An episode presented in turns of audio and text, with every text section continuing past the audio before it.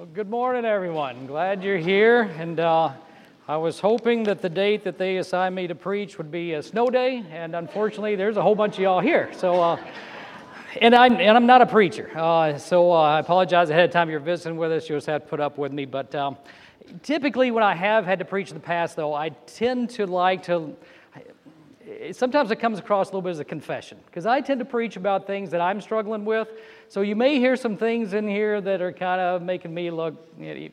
we'll get into it. You'll find out. So, for many of you who know, though, I, like I said, I'm not a preacher. I'm actually an emergency room doc. So I work in an emergency room, and you know, you when you look at emergency rooms, we tend to have a lot in common with the restaurant industry which is not a normal way of looking at this, but it's true. So, because basically we have a certain number of beds, they got a certain number of tables. We have a certain number of staff. You know, well, restaurants do too. Um, and it's essential, as the door's always open and there's always a new flow coming in, that we have to keep those beds turning over. So we got to get patients in, we got to get them diagnosed, we got to get them treated, we got to get them disposed of, whether they're going to surgery, they're going to be admitted, going to be discharged, whichever way they're going to go. But we got to get them moving because as long as we are not disposed of permanently, even the electronic medical record says disposition. You know, it's, it's, a, it's what we do. We got to figure out where they're going to go. They're snickering that we're going to kill somebody. That's not our goal, but we have to keep those beds turning.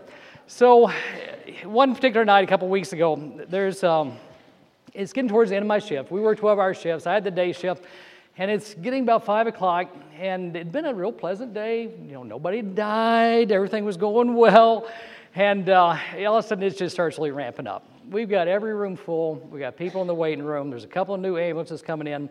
And we get a page out overhead that there's a jumper on the bridge. And it's like, oh, for Pete's sakes. You know, I mean, it, it, not that we're not sensitive to those who are having serious psychiatric issues. But usually, if you're posing up on the bridge, we tend to doubt your sincerity a little bit. Just because it, this is a long standing thing in Red Wing. We've got this huge bridge. It's uh, going across the Mississippi, it's about 100 feet off the water.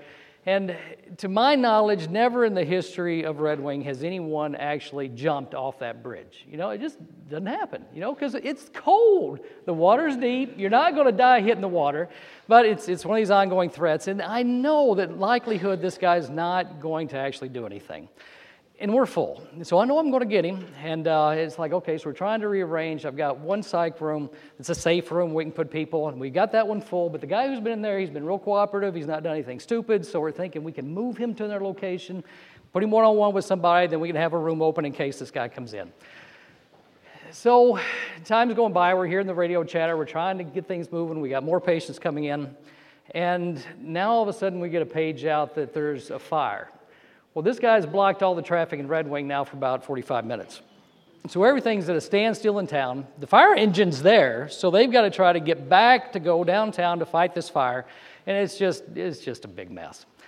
So probably about 30 minutes later, we get the call that he's coming in, and uh, you know he hasn't jumped, he hasn't done anything bad, but um, as soon as they bring him in the door, I immediately recognize him, and and this is a guy who's I think he was about 23 years old I won't mention any names, but this has got to be the 15th to 20th time that we've dealt with him the situation. And the problem is, it's not that he's just suicidal, he's also high on meth. Now, most of you have probably never really seen someone high on meth, I hope. Uh, when you see someone a little bit high on meth, they're a little bit twitchy. But when you see someone really high on meth, and I, and I don't mean this in a, in a bad kind of way, but I want you to think about your worst encounter with a dog. Have you ever seen a dog that is just rabid? I mean, just angry, lashing out at everything around it, just out of control. Uh, picture that in your mind. Now, picture that in a human being. And so, not only is he saying that he's suicidal to the police on the way in, but as he comes in, he's having to be restrained by three police officers. There's another one behind him that's got a hand on a taser. He's lashing out. He's calling us every name in the book. I'm learning new vocabulary every week. You know, I mean, all these sort of things. It's just like, not again. You know, this guy just won't learn. You know, he's done this before. We've walked him through this. You know, and it's it's a self-inflicted injury. You know, when you do this, it's going to mess you up, and you keep doing it. So, okay, those are particularly Christian thoughts. You know, we're supposed to be forgiving. We're supposed to be patient. But, you know, I'm thinking about my righteous indignation. No, he's a threat to my safety. He's a threat to my staff safety. He's taking up the beds. He's going to take up resources. So all these other people aren't going to get the attention they deserve because of this one guy.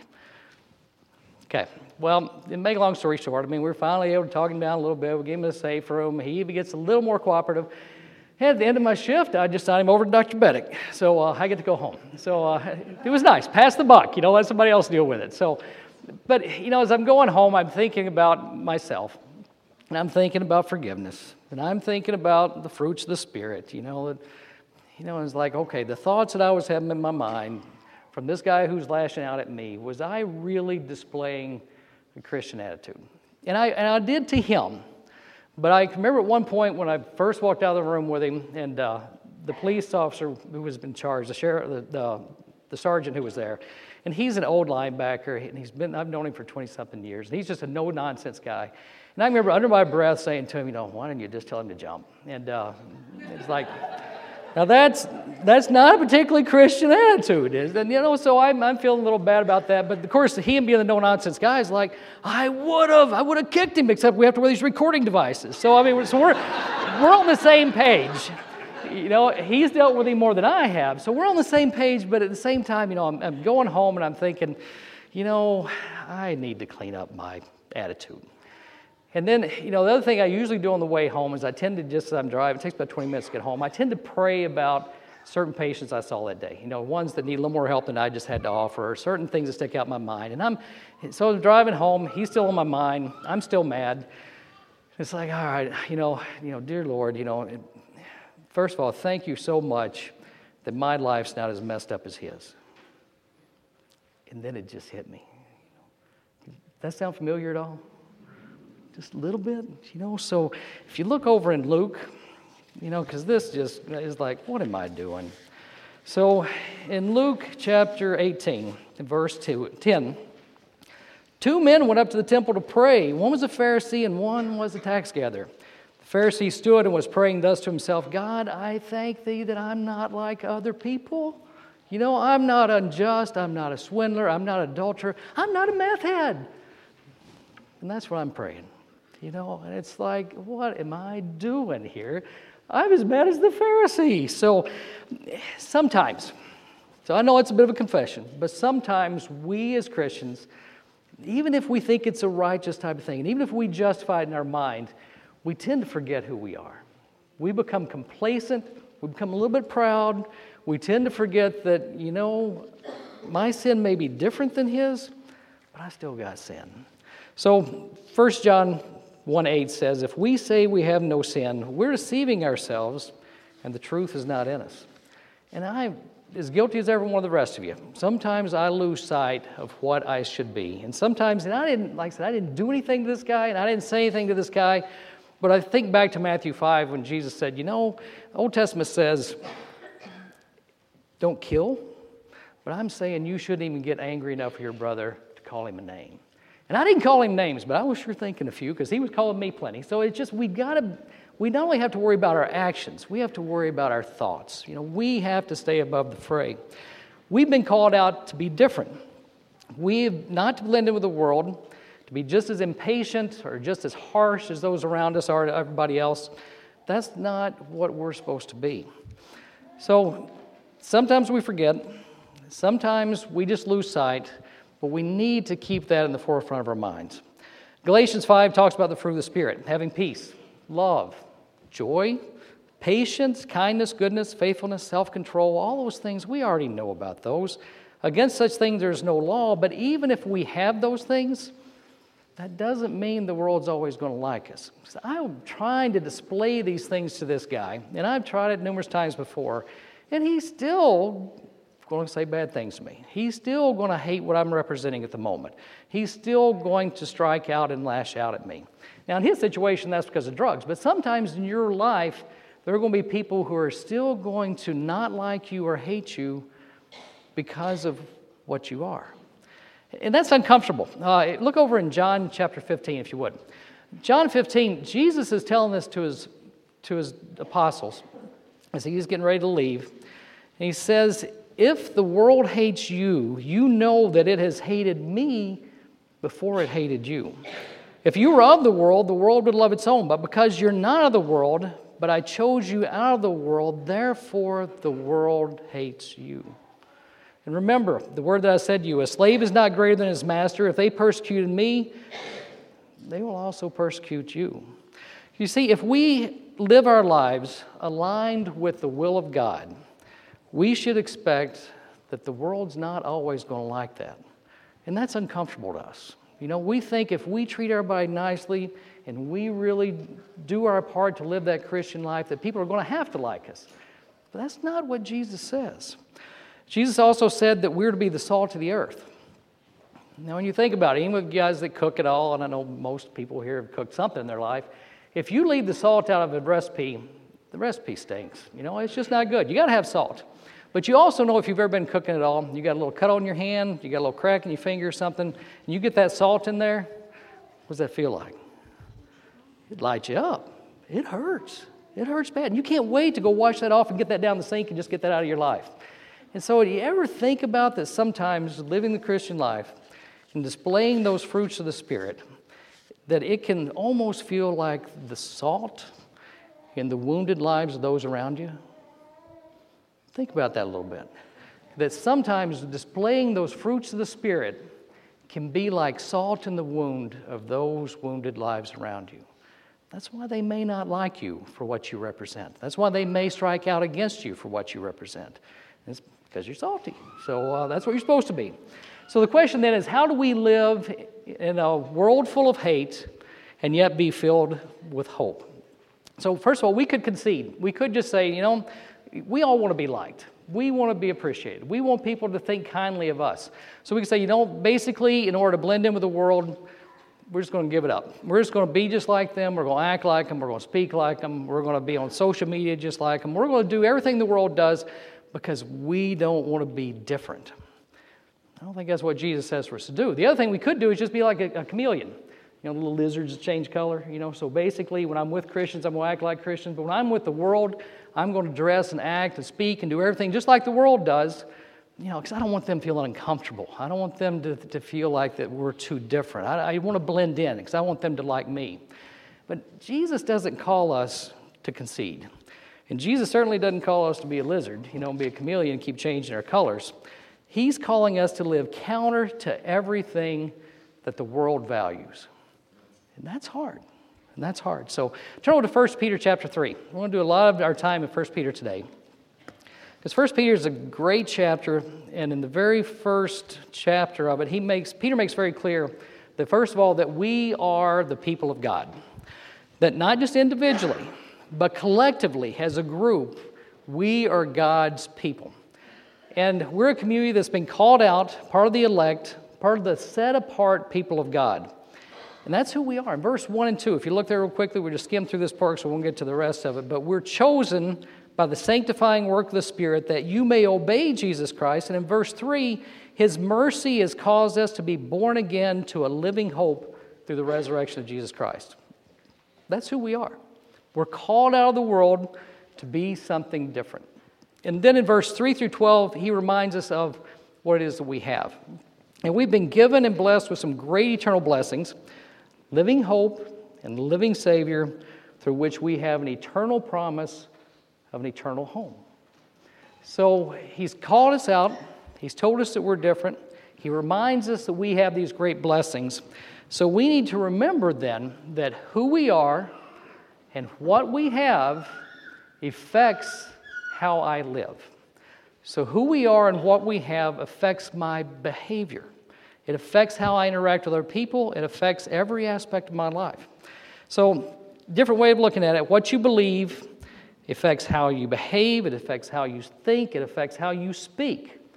That's who we are and what we believe. So, we understand as Christians that who we are and what we have from God may sometimes make us feel like we're strangers, like we don't belong in this world. We don't fit in. We're purposefully told that we're different than the rest of the world. We have a different value system. So back to 1 Peter chapter 1. This time look in verse 13. Because I want to talk about that living as strangers demands holy obedience. So, verses 13 through 16, therefore, gird your minds for action, keep sober in spirit, fix your hope completely on the grace to be brought at you of the revelation of Jesus Christ. As obedient children, do not be conformed to the former lusts which, you were, which were yours in ignorance, but like the Holy One who called you, be holy yourselves also in all your behavior, because it is written, You shall be holy, because I'm holy. So the word therefore that begins that verse 13 is Peter's way of saying, look, that you know who you are and what you have impacts your behavior. It changes the way you interact with others. It changes the way you interact in your own life. And he's saying that because your hope is fixed on a future destination, that it changes who you are and it changes the way you behave. So Peter says that we're called out to live holy and the reason of that is because we're trying to be like God, and God is holy. And holy is not a, a, usual term that we use here a whole lot. But I know Bruce spent some time last week talking about that and just trying to understand the majesty and the holiness of God is just it's beyond our understanding. But, but what does holy actually mean? You know, and holy means set apart. It means set apart for God's purpose. And so you, in your life, are set apart to live a different standard. God's a God who's holy, and He expects your life and He expects my life to be holy. So, not that we're any better than anybody else, not that my life in itself is any better value or any less value than anyone else's, but our purpose is different. We have a holy purpose set apart. So, there's a quote that I read. I don't even remember who wrote this, but basically it seemed to sum this idea up pretty well. So I'll read it to you real quick. It said, The church understands itself to be the sacred people of God's possession, a people with a pattern for life which differs from that of the world. The primary issue is not the private holiness of the individual, it's not necessarily me, but rather the point is, is that an entire people give witness to God's plan for the world. This is a group sport. This is a team effort. We're all trying to strive to be holy, to live up to what He'd have us be, so that we can be an influence on those around us. So our hope impacts our holiness. 1 John 3 3. I want to turn it real quick, but I'll read it to you quick. It just says that everyone who has this hope fixed on him purifies himself just as he is pure. God expects us to purify our lives, to purify our thoughts, to not think back those bad thoughts just because someone else is thinking bad thoughts towards us. So, what I want you to see this morning as we talk about our place in this world is that we can talk about hope in a hate filled world, but you can't have hope without holiness.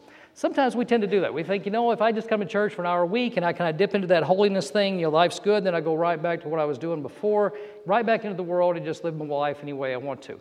You can't find hope that way. You know, it doesn't work. You've got to be in this all the time. It is a continuous effort of trying to be clean because we've been set apart.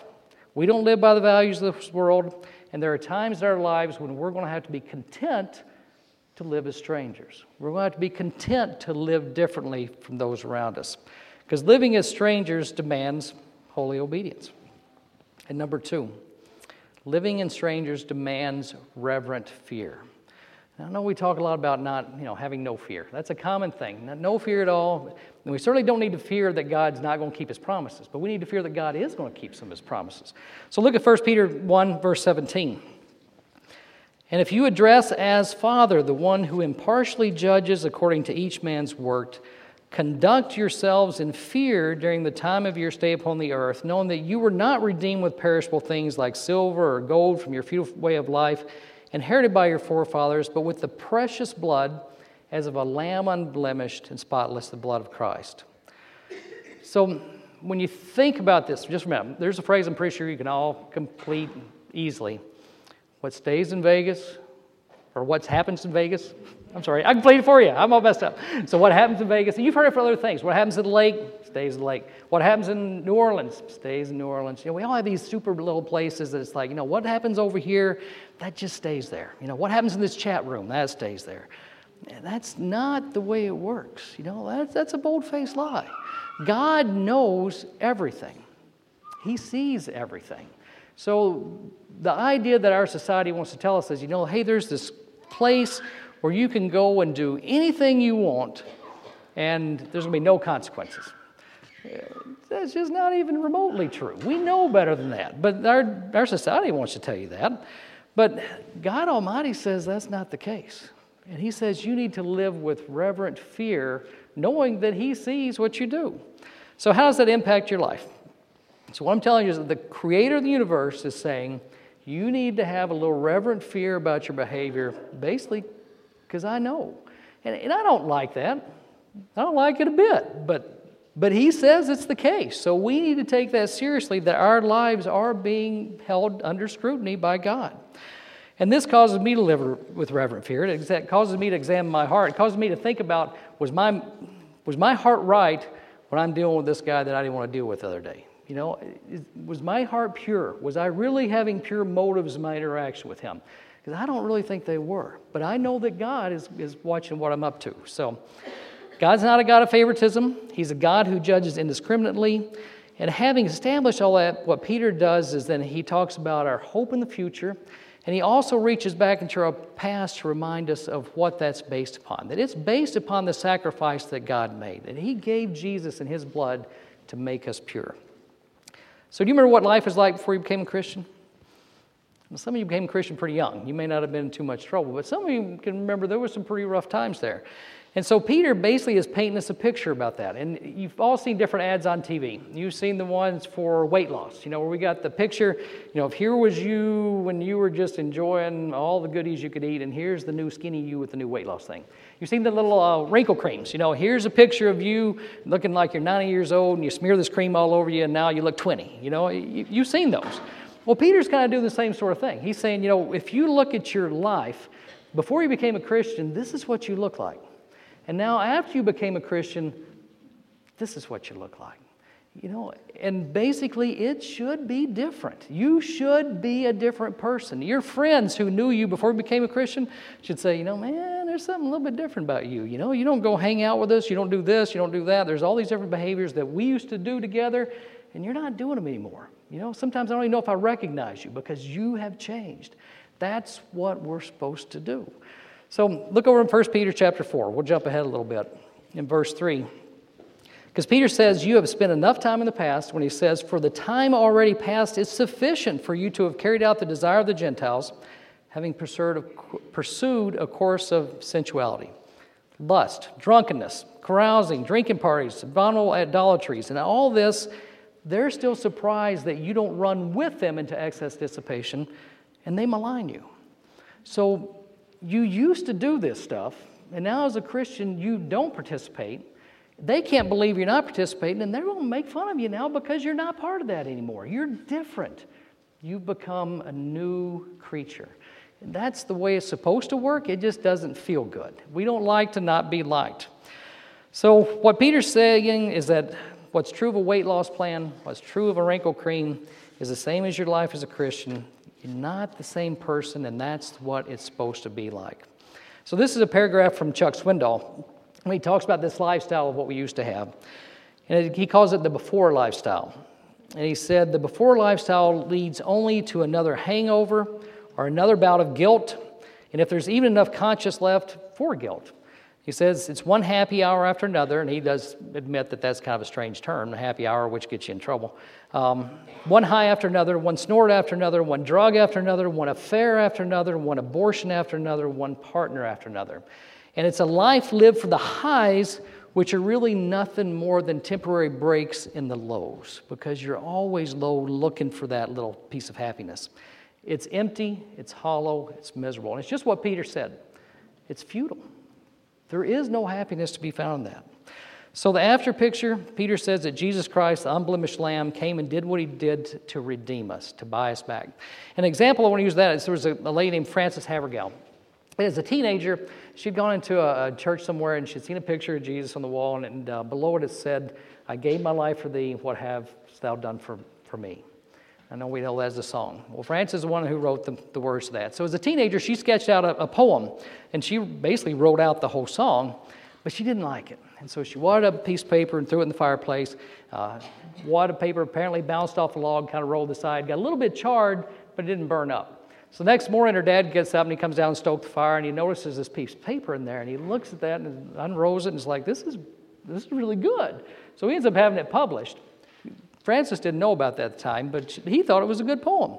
And it became the song that we all know. But um, basically, it's very similar to what Jesus has done for us. Reached into the fire, pulled out what somebody else may have thought was trash, what somebody else may have thought was worthless.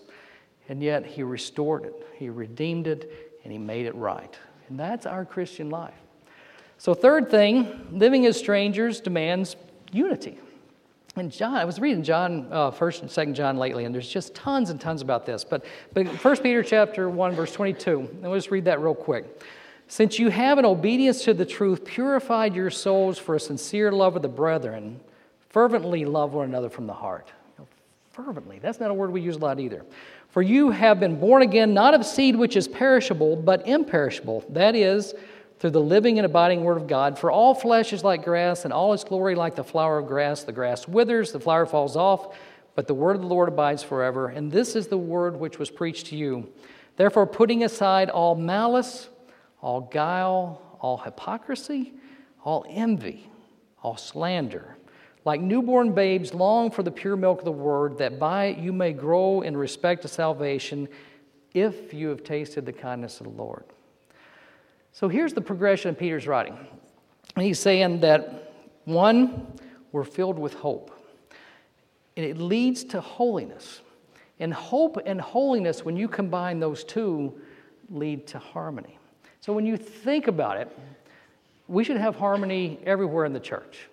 We should have harmony right here because we have the same Father, we share the same struggle, we have the same guidebook. You know, what is there that could possibly be tearing us apart from one another anywhere in the church? We should be united.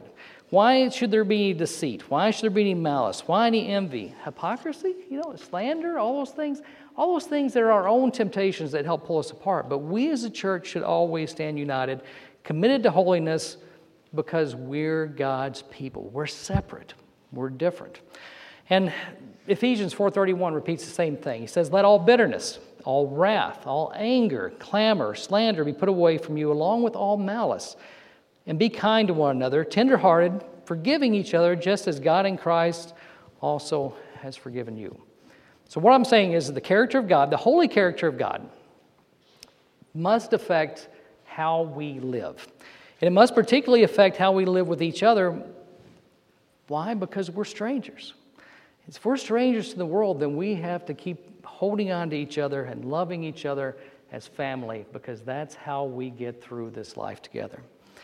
So, as we close, I have three questions I want you to think about. And I think these are three questions that you can basically use in your life every day, and I try to use them in my life.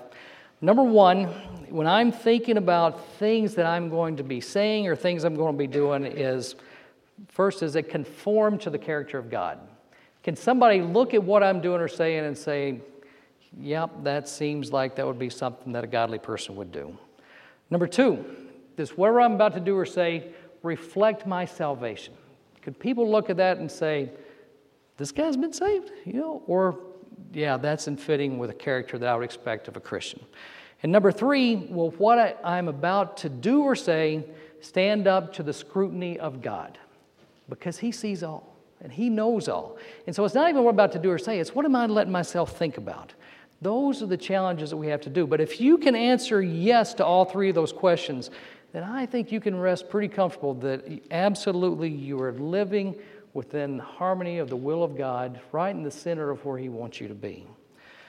We have to replace hatred and sin with hope and holiness. So, would you pray with me real quick? So, uh, dear God, we're answering yes to these questions this morning. And answering yes, we recognize that to those outside of Christ that we may we may come off a little bit odd. And Father, we don't seek to be odd just for the sake of being odd, but Father, we recognize that at times we may be seen as being odd for the sake of our hope and our holiness and our harmony. And Father, in a world filled with hate and sin, I pray that you would give us a contentment this morning to live as strangers with a hope firmly fixed not in this world, but in another world. And with that hope affecting how we live as holy people right now, And Father, I pray that in this particular outpost of your kingdom in this world, that we would always live in harmony because of the common love we share and the common hope that we share as those called out of darkness into the kingdom of light. Father, that's my prayer for all of us today. In the name of Jesus, amen. So we're going to be dismissed, but uh, we have another little special thing today. And that Jenny Augustine, who's uh, Jody's best friend, Jody Ormsby's best friend, has been doing some study in the last few weeks, and she'd like to be baptized today. So if uh, y'all will be heading down that way, we'll, we'll go there.